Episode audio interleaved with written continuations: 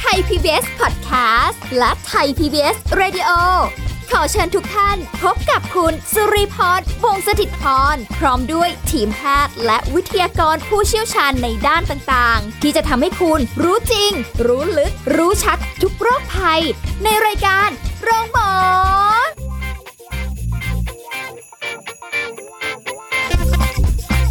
วัสดีค่ะคุณผู้ฟังคะขอต้อนรับเข้าสู่รายการโรงหมอค่ะ วันนี้เรามีเรื่องที่เราจะต้องคุยกันนะคะสาระดีๆ ในการดูแลสุขภาพกันเช่นเคย วันนี้เราจะคุยกับผู้ช่วยศาสตราจารย์ดรเกษรสัมภาวทอง อาจารย์ประจำคณะสาธารณสุขศาสตร์ ผู้เชี่ยวชาญด้านการส่งเสริมสุขภาพ และป้องกันโรคมหาวิทยาลัยธรรมศาสตร์ค่ะสวัสดีค่ะพี่เกษรค่ะ สวัสดีค่ะค่ะสวัสดีค่ะ คุณสุริพรเรียกน้องเดย์เลยแล้วกันนะได้คะแล้วก็ค่ะสวัสดีผู้ฟังทางบ้านนะคะใช่ค่ะเอาล่ะวันนี้เราคุยกันนะคะพี่เกษรค่ะก็จะเป็นเรื่องที่แบบว่าเกี่ยวกับเรื่องของผู้สูงอายุนะคะ ที่เดี๋ยวนี้วิถีชีวิตไลฟ์สไตล์เนี่ยจะเปลี่ยนไปจากเดิมโอ้ค่อนข้างมาก เปลี่ยนมากทีเดียวค่ะ ใช่ไหมคะ ทั้งเรื่องของที่อยู่อาศัยการใช้ชีวิต ลูกหลานของเราเดี๋ยวนี้ส่วนใหญ่ก็จะเน้นความสะดวกสบายนะคะ การเดินทางที่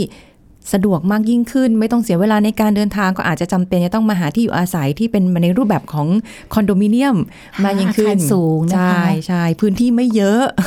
เราไม่ได้อยู่พื้นราบแล้วนะคะใช่แล้วบางทีนะคะ บางบางครอบครัวเนี่ยก็ลูกหลานก็อาจจะ อยากให้คุณพ่อคุณแม่มาอยู่มาอยู่ด้วยค่ะอ่าเพราะว่าแบบถ้าอยู่ต่างจังหวัดก็เป็นห่วงเป็นไกลหูอ่าไกมาลอยู่ด้วยกันตาแล้วกัน ใช่ แต่มาอยู่ด้วยกันเนี่ยไม่ได้อยู่เป็นบ้าน อยู่เป็นคอนโดหาบ้านในกรุงเทพนี่คงจะยากมากนะคะ หรือว่าในเมืองใหญ่เนี่ยนะคะ น่าจะแพงอยู่เหมือนกันค่ะนะคะ หรือว่าถ้าอยู่ชานเมืองไปเลยเนี่ยอู้การเดินทางก็ค่ะอาจจะไม่สะดวกในการมาลูกหลานทำงแต่ละวันกว่าจะฝ่ารถติดเข้ามาที่ทำงานก็คงจะลำบากเหมืใช่อนกันค่ะใช่นั่นกลายเป็นว่าอาคารค่ะสูงหรือว่าคอนโดมิเนียมกลายเป็น ตอบโจทย์ชีวิตของคนรุ่นใหม่ แล้วก็รวมทั้งญาติผู้ใหญ่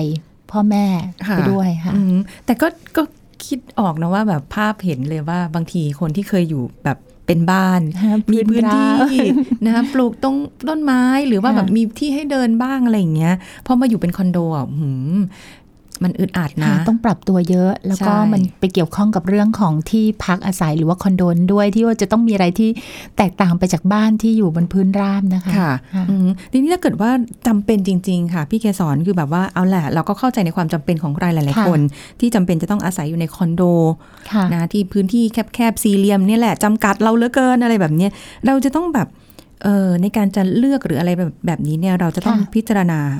ยังไงบ้างไหมคะเผื่อแบบคุณพ่อคุณแม่มาอยู่ด้วยค่ะหรือแม้กระทั่งผู้สูงอายุเองบางทีเอ่อใช้ชีวิตหลังเกษียณแล้วต้องอยู่ตลอดเวลาอย่างเงี้ยค่ะเขาก็ต้องมีส่วนมาช่วยในการเลือกด้วยไหมค่ะอะไรเงี้ยประเด็นเนี้ยสำคัญมากคือเออ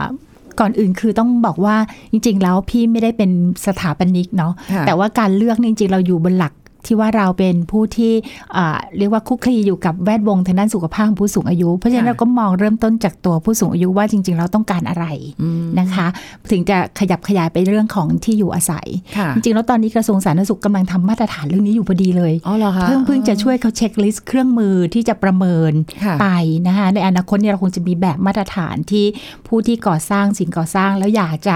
ตอบรับกับโจทย์ผู้สูงอายุเนี่ยก็จะได้ทำตามมาตรฐานอันนั้น นะคะ ทีนี้อันดับแรกเลยต้องมองก่อนว่าแล้วแล้วทำไมผู้สูงอายุต้องไปแบบนั้น ต้องบอกว่าปัจจุบันเนี้ยเอ่อคือคือมองสำหรับผู้สูงอายุในปัจจุบันนี้ก็จำเป็นระดับหนึ่งค่ะแต่ผู้สูงอายุในอนาคต ผู้ที่อายุ 50หรืออายุ 40 ตอนนี้เนี่ยค่ะอีก 10 ปี 20ปีข้างหน้ากลายเป็นผู้สูงอายุค่ะชีวิตของเขาคุ้นเคยอยู่กับในเมืองอืม แล้วอยู่ๆก็จะให้กลับไปอยู่บ้านที่เป็นแบบเอ่อบ้านเดียว มีทุ่งท้องไร่ท้องนาหรืออยู่ชนบทเนี่ยมันค่ะอาจจะกลับไปยากแล้วล่ะอืมประการหนึ่งคืออาจจะไม่มีที่อยู่อาศัยไม่มีที่ดินแบบนั้น แล้วก็ได้เขาชีวิตเขาคุ้นเคยกับตึกสูงค่ะนะคะ แต่การอยู่แบบนั้นในวันที่อายุ 60 หรือร่างกายเริ่มที่จะมีปัญหาสุขภาพอือฮึคงต้องปรับ อาจจะต้องย้ายไปซื้อคอนโดใหม่ค่ะที่เป็นคอนโดสำหรับผู้สูงอายุอ่าฮะเอ๊ะเราจะเลือกกันยังไงอ่าฮะนะคะหรือบางคนก็อยู่ตอนนี้เลือกเตรียมไว้เลยค่ะฉันอยู่เมืองแน่วัน 60อาจจะยังทำงานอยู่ด้วยซ้ำไปใช่ไหมค่ะคะใช่จะเลือกอย่างไรค่ะแต่ว่าผู้สูงอายุที่ตอนนี้อยู่ต่างจังหวัด แล้วลูกหลานเนี่ยบอกว่าไม่ไหวแล้ว ขับรถไปเยี่ยมไม่ไหวอืมจันทร์ถึงสุกร์อะไรต่างๆ ก็ต้องทำงานยุ่ง อยากจะให้ขยับขยายมาอยู่ด้วยกันจะเลือกยังไงค่ะที่จะอยู่ร่วมกันทั้ง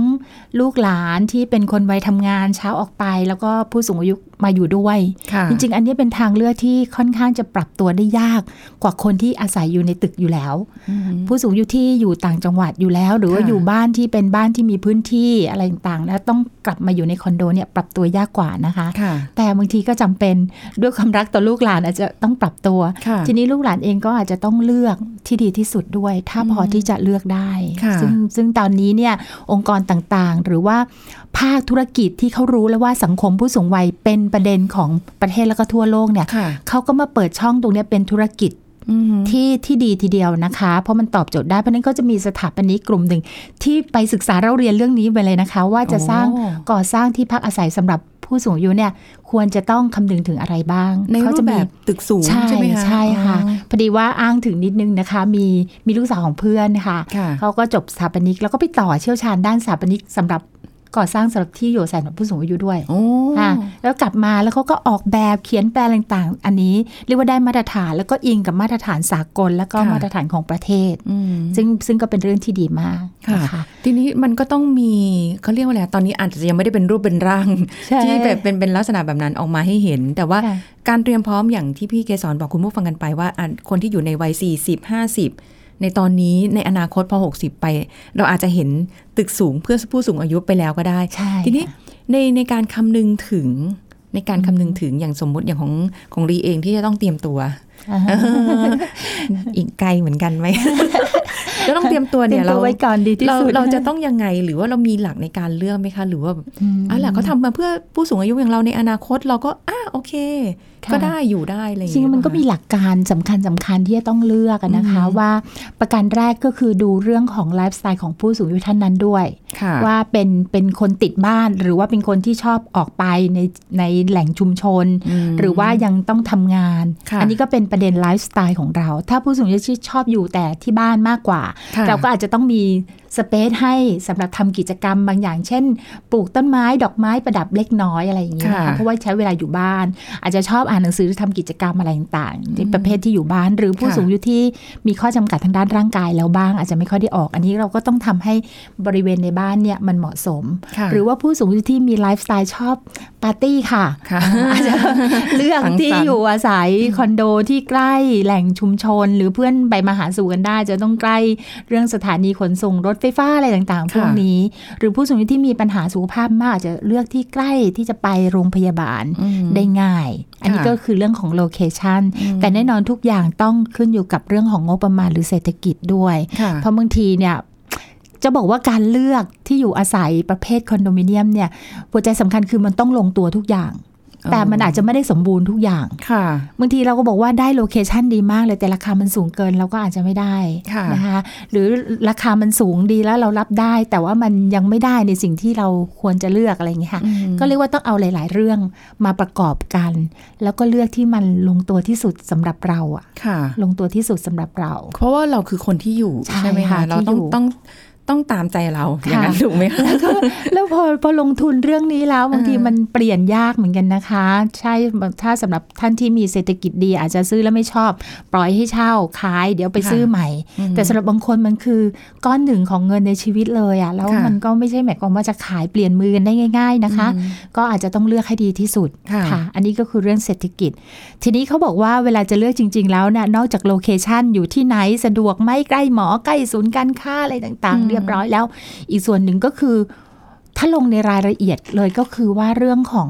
อาคารสิ่งก่อสร้างเนี่ยค่ะเหมาะกับเราหรือเปล่าอืมเราจะไปอยู่ฟลอร์ไหนดีอะคอนโดเดี๋ยวนี้โอ้โอ้โหสิบยี่สิบกันเลยนะคะค่ะแน่นอนพวกนี้ต้องมีระบบการป้องกันอัคคีภัยอย่างดี ซึ่งอันนี้ก็เป็นเรื่องสำคัญหรือแม้มากกระทั่งสำหรัแผ่บนผู้ดินสูงไหวอายุเนาะใช่ค่ะ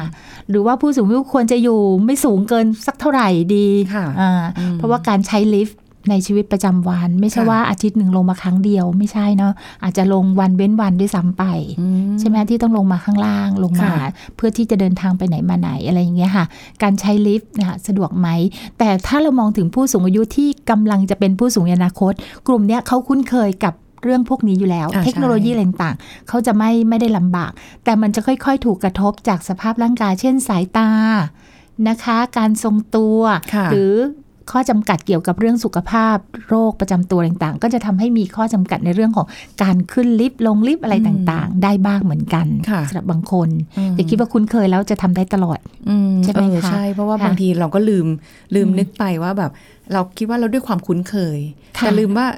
ร่างกายของเราเนี่ยมันก็มีการเปลี่ยนแปลงใช่ค่ะไปใช่อาจจะค่ะไม่ได้คล่องตัวเหมือนใช่ทุกวันค่ะนี้ค่ะอืมแล้วแม้กระทั่งแค่เรื่องของทางเข้าที่พักอาศัยค่ะ นะคะ ก็บอกว่าสมมุติว่าเราเดินทางอะเรามีรถเราขับรถ ผู้สูงอายุยังชำนาญยังขับรถได้ค่ะที่จอดรถกับการที่จะมาที่เอ่อขึ้นเอ่อไปในอาคารมันห่างไกลกันมากไหมค่ะก็ต้องคำนึงถึงความปลอดภัยอืมนะคะบางทีเขาก็ดูกันถึงขั้นนั้นเลย แม้กระทั่งทางขึ้นนะวันหนึ่งอาจจะต้องมีวีลแชร์ค่ะมันใช้ได้หรือเปล่าลิฟต์มันกว้างพอที่วีลแชร์จะเข้าไปไหมโอ้โหอะ เพราะฉะนั้นถึงได้บอกว่าถ้าเราถ้าผู้สูงอายุพอที่จะเลือกได้หรือมีเป็นลักษณะของการเตรียมความพร้อมที่จะไปอยู่แบบนั้นค่ะเลือก คอนโดมิเนียมที่สถาปนิกเขาออกแบบสำหรับผู้สูงอายุดีกว่าอืมมันก็น่าจะตอบโจทย์โดยใช่เฉพาะกลุ่มไปเลยนะใช่เฉพาะกลุ่มไปเลย แล้วก็อาจจะมีเรื่องระบบเตือนภัยค่ะเรื่องอืมคือที่ต่างประเทศเนี่ยเขาเรียกว่า smart home เลยค่ะ ทุกอย่างเป็นระบบดิจิตอลพอที่จะให้การดูแลช่วยเหลือกันได้ค่ะไม่ว่าจะเป็นเรื่องของระบบความปลอดภัย เรื่องของเทคโนโลยีที่อยู่ภายในบ้านอะไรต่างๆเหล่านี้นะคะค่ะมีทุกอย่างอันนั้นเรียกว่าพ รีเมียมเลยนะคะอืมดีมาก แต่เอาละเราอาจจะยังไม่ได้ถึงขั้นนั้น ก็ความปลอดภัยพื้นฐานค่ะก็ต้องทำให้ได้ตั้งแต่หน้าประตูทางเข้านะคะ พื้นลื่นหรือเปล่าอะไร ซึ่งอันนี้มีมาตรฐานสถาปนิกเขารู้เป็นอย่างดีค่ะเพียงแต่ว่าบางอย่างมันเป็นเรื่องของความรู้สึกนึกคิดของผู้สูงอายุว่า สิ่งนี้มันทัชไหมกับการที่อยู่อย่างมั่นคงปลอดภัยและอบอุ่น นั่นก็คือมันจะต้องไม่แยกห่าง ไม่ค่ะกลายเป็นอยู่ในห้องสี่เหลี่ยมไปเลยค่ะนะการไม่รู้สึกของการแยกห่างมันคือต้องทำให้สิ่งต่างมีเขาเรียกว่ามีคอนเน็ชันกันได้อืมยิ่งถ้าอยู่ร่วมกับลูกหลานด้วยก็อาจจะต้องมีส่วน พื้นที่ส่วนตัวค่ะพื้นที่ส่วนกลางที่จะมีปฏิสัมพันธ์เนาะแล้วก็ในขณะเดียวกันก็ต้องไม่ไม่รู้สึกโดดเดี่ยวไม่ได้เช้าไปกันหมดแล้วฉันอยู่คนเดียว แล้วฉันก็ลงไม่ได้อะไรอย่างเงี้ยค่ะค่ะก็ต้องทำให้มันสอดคล้องกลมกลืนค่ะอืมอันนี้ก็เป็นเรื่องของภายในอาคารแล้วเขายังมีแยกย่อยอีกเยอะนะคะกับค่ะการเลือกคอนโดมิเนียมสำหรับโอ้ผู้สูงอายุ ใช่ใช่แต่ว่าทุกวันนี้คอนโดมิเนียมที่มีอยู่เนี่ยก็คือตอบโจทย์แค่สังคนคนวัยทำงานใช่ค่ะหรืออะไรเงี้ยใช่ไม่ได้แบบค่ะว่าเป็นเน้นของผู้สูงอายุที่ใช่ค่ะที่จะเข้ามาอยู่ใช่อ่าค่ะสิ่งที่เราเคยคุยกันไปเรื่องของเออความสะดวกสบายภายในบ้านค่ะหรืออะไรที่ต้องเราทำให้เพื่อให้เขามีความปลอดภัยภายในบ้านที่เราเคยค่ะคุยกันไว้ก่อนหน้านี้แล้วเนี่ย มันอาจจะไม่ได้ตอบโจทย์ตรงนี้แน่ค่ะทีนั้นบางทีเนี่ยลูกหลานเองก็เอ่อสำหรับกลุ่มคนที่มีทางเลือกหมายถึงว่ามีทางเลือกจริงๆเหมือนว่าเศรษฐกิจรองรับได้เลือกที่อยู่อาศัยสำหรับอ่า ญาติผู้ใหญ่ค่ะว่าเอ๊ะจะไปอยู่บ้านที่เขาสร้างไว้สำหรับผู้สูงอายุเลยดีไหมเป็นอืม community เลยดีไหมๆอ๋อออ่าหรือว่าจะมาเลือกซื้อเป็นคอนโดมิเนียมในเมืองค่ะตอนนี้มันกลายเป็นว่าในในยุคนี้ยุคดิจิทัลแล้วก็อะไรต่างๆ ที่มันเข้ามาช่วย support ได้เยอะเนี่ยการอยู่พื้นที่ห่างไกลตอนนี้ผู้สูงเริ่มปฏิเสธ เพราะมันโดดเดี่ยวค่ะ บางทีไปซื้อบ้านเดียวอ้าวมีลำธารมีคลองมีนู่นมีนี่ดูเหมือนเป็นจะเหงาโอเคเลยอะตอนแรกตอนแรกก็ดูโอเคเนี่ยแต่ตอนหลังเป็นเหงาอะใครจะมาได้ไปบ่อยๆเขาอยากจะเห็นผู้คนที่อยู่ในชีวิตประจำวันมันเป็นวิถีปกติค่ะถ้าจะเป็นอย่างนั้นอยู่บ้านตัวเองก็ได้ บางคนก็บอกอย่างนั้นบ้านฉันก็ชนบทได้เหมือนกันอืมวันนี้ยังมีเพื่อนบ้านด้วยซ้ำไปใช่แต่นี่ใช่อยู่ๆก็มาซื้อหลังหนึ่งโดดอืๆไม่มีใครมาจะบอกว่าอ้าวกดออดเรียกแพทย์พยาบาลได้นะ มีรถกอล์ฟวิ่งมาอะไรอย่างเงี้ยค่ะ แต่มันก็เหงาแล้วเดี๋ยวมันมารับไปทานข้าวร่วมกันที่ส่วนกลางก็เหงาเกินไป เพราะฉะนั้นคอนโดมิเนียมมันเหมือนกับ เห็นความเคลื่อนไหวของชีวิตได้ดีกว่าอืมซ้ำแล้วมีสิ่งอำนวยความสะดวกพอที่เขาจะออกไปพบปะสังสรรค์หรือว่าไปซื้อข้าวซื้อของช้อปปิ้งเซ็นเตอร์เล็กๆใกล้บ้านอะไรนี้พอได้ ก็เลยมีการเลือกคอนโดมิเนียมมากขึ้นเลยนะอืมแต่พอเลือกมากขึ้นเนี่ยตลาดตรงเนี้ยค่ะคือผู้ที่เขาทำเอ่อธุรกิจสิ่งก่อสร้างเขาก็พยายามตอบโจทย์เขาก็จะสร้างคอนโดมิเนียมสำหรับผู้สูงขึ้นมาค่ะ ซึ่งอันเนี้ยดีได้มาตรฐานอืมนะคะ ได้มาตรฐาน เหมือนกับว่าเพียงแค่ตอบโจทย์เรื่องของไลฟ์สไตล์ในการใช้ชีวิตอย่างเดียวไม่พอ แต่ว่าต้องตอบโจทย์ในเรื่องของความรู้สึกทางจิตใจใช่ด้วยค่ะใช่ใช่ที่ใช่เอาละค่อยู่แหละอะ ลูกหลานไปทำงานก็จริงนะ แต่ฉันก็สามารถที่จะอยู่ด้วยด้วยความรู้สึกว่าไม่โดดเดี่ยวเกินไป ใช่ค่ะ หรือว่าใช่ค่ะถ้าเกิดมีอะไรเหตุฉุกเฉิน เราสามารถที่จะขอความช่วยเหลือ ใช่ค่ะห้องข้างๆได้หรืออะไรได้ใช่ใช่ไหมมีมีพอที่จะมีแล้วก็คือส่วนหนึ่งก็คือว่าถ้าเป็นผู้สูงอายุที่มีความอ่า ปรับตัวได้ดีหรือว่าเขาก็อยู่ในเมืองอยู่แล้วอะค่ะ ตรงเนี้ยมันตอบโจทย์มากอืมอยู่ใช้ชีวิตอยู่ในเมืองอยู่แล้วอยู่จะให้ไปออกไปอยู่บ้านผู้สูงอายุที่ค่ะพื้นที่ห่างไกลออกไป มีบริเวณกว้างทีก็ไม่เอาค่ะมีอาม่าท่านหนึ่งอะค่ะลูกก็ไปซื้อบ้านใหญ่เลยนะคะ ข้างนอกไม่ขอมาอยู่ตึกแถวเยาวราชต่อไปอ๋อคือคือวิถีชีวิตดั้งเดิมไม่ได้อะใช่ไหมคะเขาบอกว่าเขาคนเยอะเขาเคยอยู่แบบนั้นอืมถึงแม้มันจะดูแบบแออัดอะไรเงี้ย แต่ว่า มันไม่เหงา ไม่เหงา มันเป็นสิ่งที่เป็นความคุ้นเคยนั่นก็เลยถึงได้พูดว่าผู้สูงโอ้เอ่อลูกหลานหรือว่าคนหนุ่มสาวในปัจจุบันหรือวัยผู้สูงอายุวัยผู้ใหญ่ตอนปลาย 40 50 เคยอยู่ในเมืองตลอดอะอืมวันที่เป็นผู้สูงอายุแล้ว อาจจะหมดงานแล้วเกษียณแล้วจะให้ไปซื้อบ้านเดี่ยวอยู่ชนบท หรือว่าดูโอ้ยธรรมชาติแวดล้อม แต่อยู่คนเดียวเหงานี่คงไม่เอานะคะ เพราะฉะนั้นคอนโดก็เลยกลายเป็นทางเลือกอืมแต่ให้คำนึงถึงความปลอดภัย เพราะว่าร่างกายก็ เอ่อเปลี่ยนไป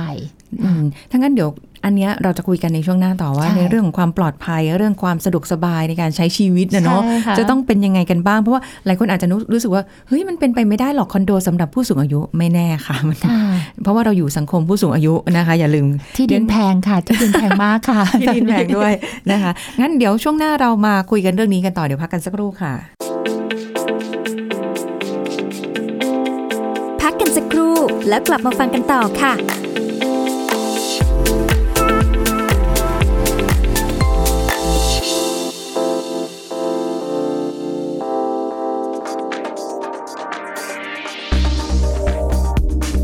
คุณผู้ฟังครับการดื่มสุราเป็นประจำและดื่มเพิ่มขึ้นจนอยู่ในภาวะติดสุรานั้นนะครับส่งผลเสียต่อร่างกายทำให้อวัยวะต่างๆ สุดโทรมลงอย่างรวดเร็ว กลายเป็นบ่อกเกิดของโรคร้ายแรง รวมไปถึงทำให้ประสิทธิภาพการทำงานลดต่ำลงนะครับ โดยหากมีอาการ 3 ใน 7 ข้อ เรียกว่าอยู่ในภาวะติดเหล้าหรือเป็นโรคพิษสุราเรื้อรังควรรีบพบแพทย์ เพื่อรับการบำบัดรักษาด้วยยาอย่างถูกต้อง ซึ่งได้แก่ต้องดื่มเพิ่มขึ้นเพื่อให้เมาเท่าเดิม มีภาวะถอนแอลกอฮอล์หรือลงแดงหลังลดหรืองดการดื่ม ดื่มมากกว่าหรือนานกว่าที่ตั้งใจเอาไว้ พยายามลดหรือเลิกดื่มแต่ไม่สำเร็จ หมกมุ่นใช้เวลาหมดไปกับการดื่ม เสียการเสียงานจากการดื่ม หรือยังคงดื่มอยู่แม้เกิดผลกระทบแล้วนะครับขอขอบคุณข้อมูลจากสำนักงงานกองทุนสนับสนุนการสร้างเสริมสุขภาพหรือสสส ไทย PBS ดิจิทัล Radio ออกอากาศจากองค์การกระจายเสียง และแพร่ภาพสาธารณะแห่งประเทศไทย ถนนมิภาวดีรังสิต กรุงเทพมหานคร ไทย PBS ดิจิทัล Radio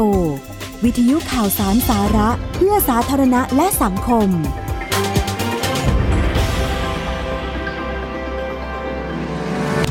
กำลังฟังรายการโรงหมอ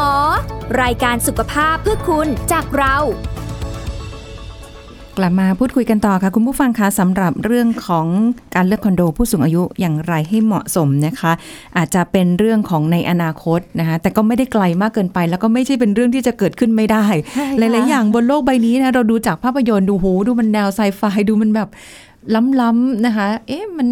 ไม่น่าจะมีอุปกรณ์พวกนี้ในที่สุดวันนี้มันก็มีในหลาย ๆ อย่างเช่นเดียวกัน เพราะนั้นเรื่องของคอนโดสำหรับผู้สูงอายุโดยเฉพาะเนี่ยก็ไม่ใช่เรื่องแปลกต่อไปในอนาคต ทีนี้ในเรื่องของการเลือกนะคะอย่างที่คุยกับพี่เกสรไปค่ะคุณผู้ฟังว่าบางทีคนที่เคยชินอยู่กับความเป็นสังคมเมือง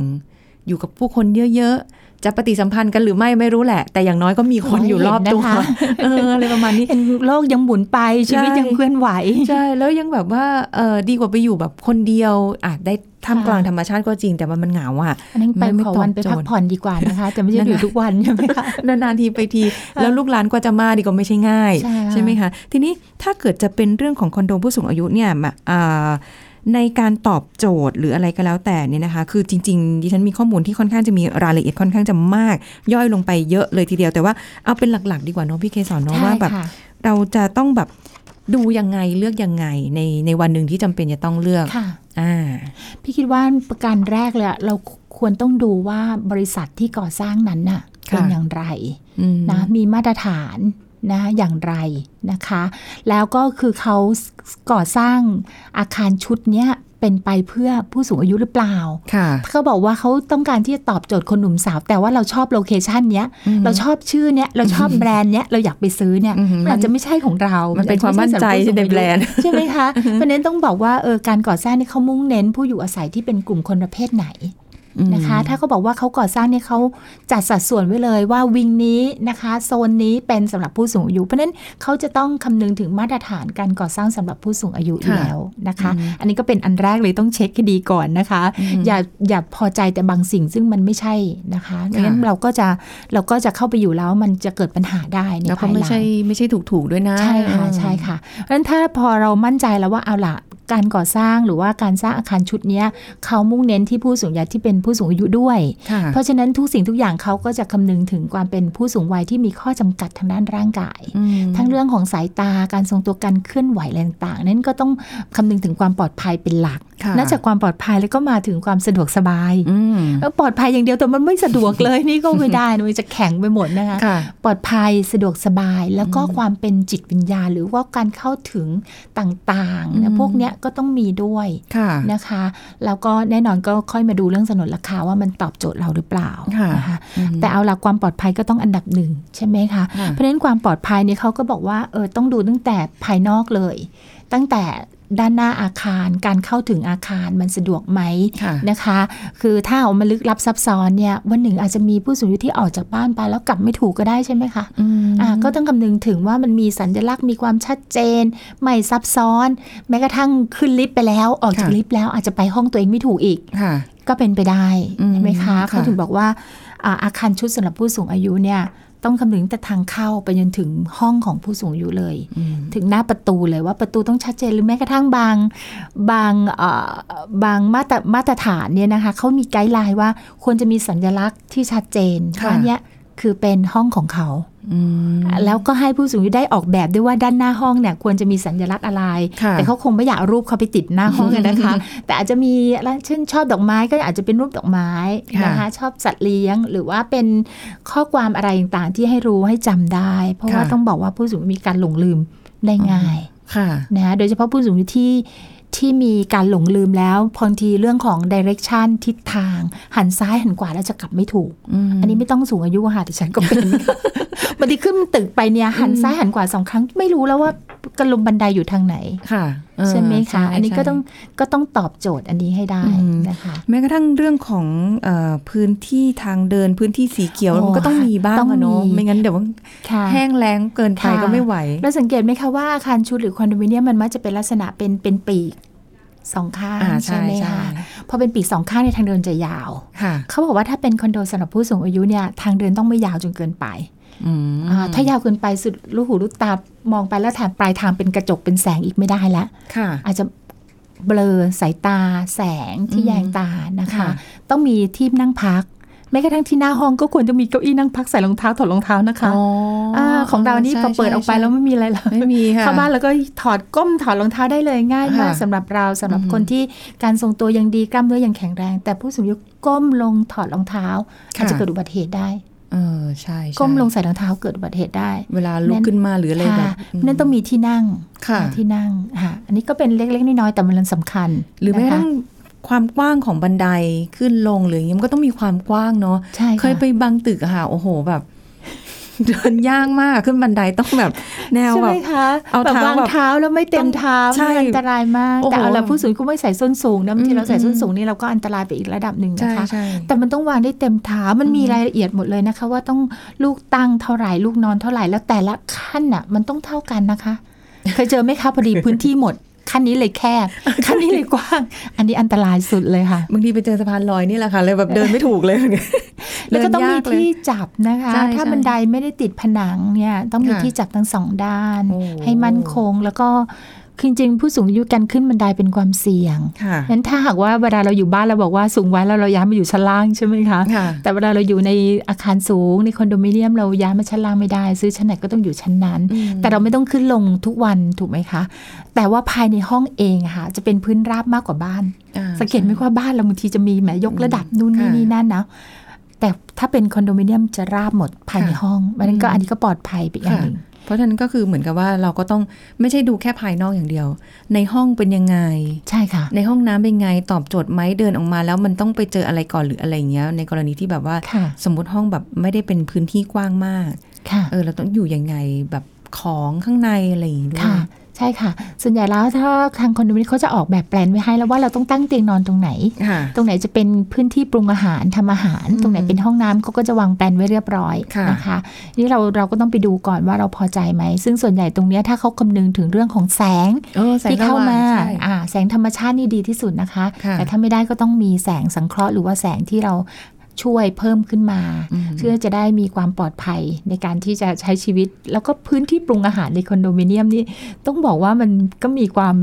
เอ่อเรียกว่าต้องใช้เทคนิคพอสมควรนะคะค่ะอ่าเพราะว่าไม่ไม่ฉะนั้นแล้วเนี่ยมันก็อาจจะเกิดอัคคีภัยได้ง่ายอ๋อใช่ไหมคะใช่ก็เรียกว่าผู้สูงอายุเองก็ต้องมีมีความเข้าใจเพราะฉะนั้นเขาเลยมีเทคโนโลยีตัวหนึ่งที่มาคอยจับดัก ใช่ไหมคะควันไฟอะไรต่างอืมๆหรือแม้กระทั่งมันมีไอ้เตาแก๊สประเภทที่อันนี้ที่ญี่ปุ่นมีขายเลยนะคะ ประเภทที่เขามีเซ็นเซอร์มา ถ้าในห้องครัวไม่มี เปิดแก๊สทิ้งไว้มีความร้อน แล้วไม่มีความเคลื่อนไหวของคนสมมติสิบหรือ20นาทีเนี่ยมันจะอะลามเลยค่ะเอาร้องเลยเตือนเลยใช่ไหมก็แสดงว่าไปนั่งเผลอแล้วไปดูทีวี แล้วก็เปิดแก๊สไว้ อันนี้มันก็จะช่วยป้องกันอัคคีภัยอืมค่ะอันนี้ก็คือจริง ๆ มันมีรายละเอียดปลีกย่อยค่อนข้างเยอะเดี๋ยวไว้โอกาสหน้าเดี๋ยวคงจะได้มีโอกาสมาคุยกันใช่เราเห็นเราหวังว่าวันหนึ่งเนี่ยคงจะได้เห็นคอนโดมิเนียมสำหรับผู้สูอีงกอัอานยุหนึ่งนะคะถ้าหากว่ามันเดี๋ยวนี้ไม่ได้เป็นการลงทุนที่แพงเลยเรื่องของอากาศเพราะฉะนั้นเนี่ยเครื่องฟอกอากาศจำเป็นนะอืมถ้าเราอยู่ในเมืองใหญ่อืใช่ไหมคะ แล้วราคาก็ไม่แพง อยากให้มีผู้สูงอายุได้อากาศบริสุทธิ์จะสดชื่น ยิ่ง PM ออกมาอย่างนี้นะคะ ใช่ค่ะอืมก็ต้องหลายอย่างเนาะยิบย่อยจริงๆค่ะแต่ว่าก็เพื่อสุขภาพของผู้สูงอายุ วันนี้ต้องขอบคุณพี่เกษรด้วยค่ะ ขอบคุณยินค่ะดีเลยสวัสดีสวัสดีค่ะ หมดเวลาแล้วค่ะคุณผู้ฟังคะเราพบกันใหม่ครั้งหน้าค่ะ สวัสดีค่ะ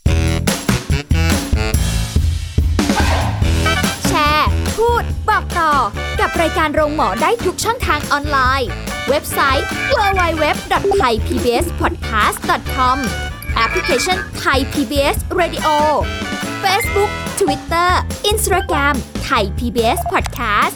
และฟังได้มากขึ้นกับพอดแคสต์โรงหมอ ที่ Apple, Google, Spotify, SoundCloud และ Podbean ทุกเรื่องทุกโรค บอกรายการโรงหมอ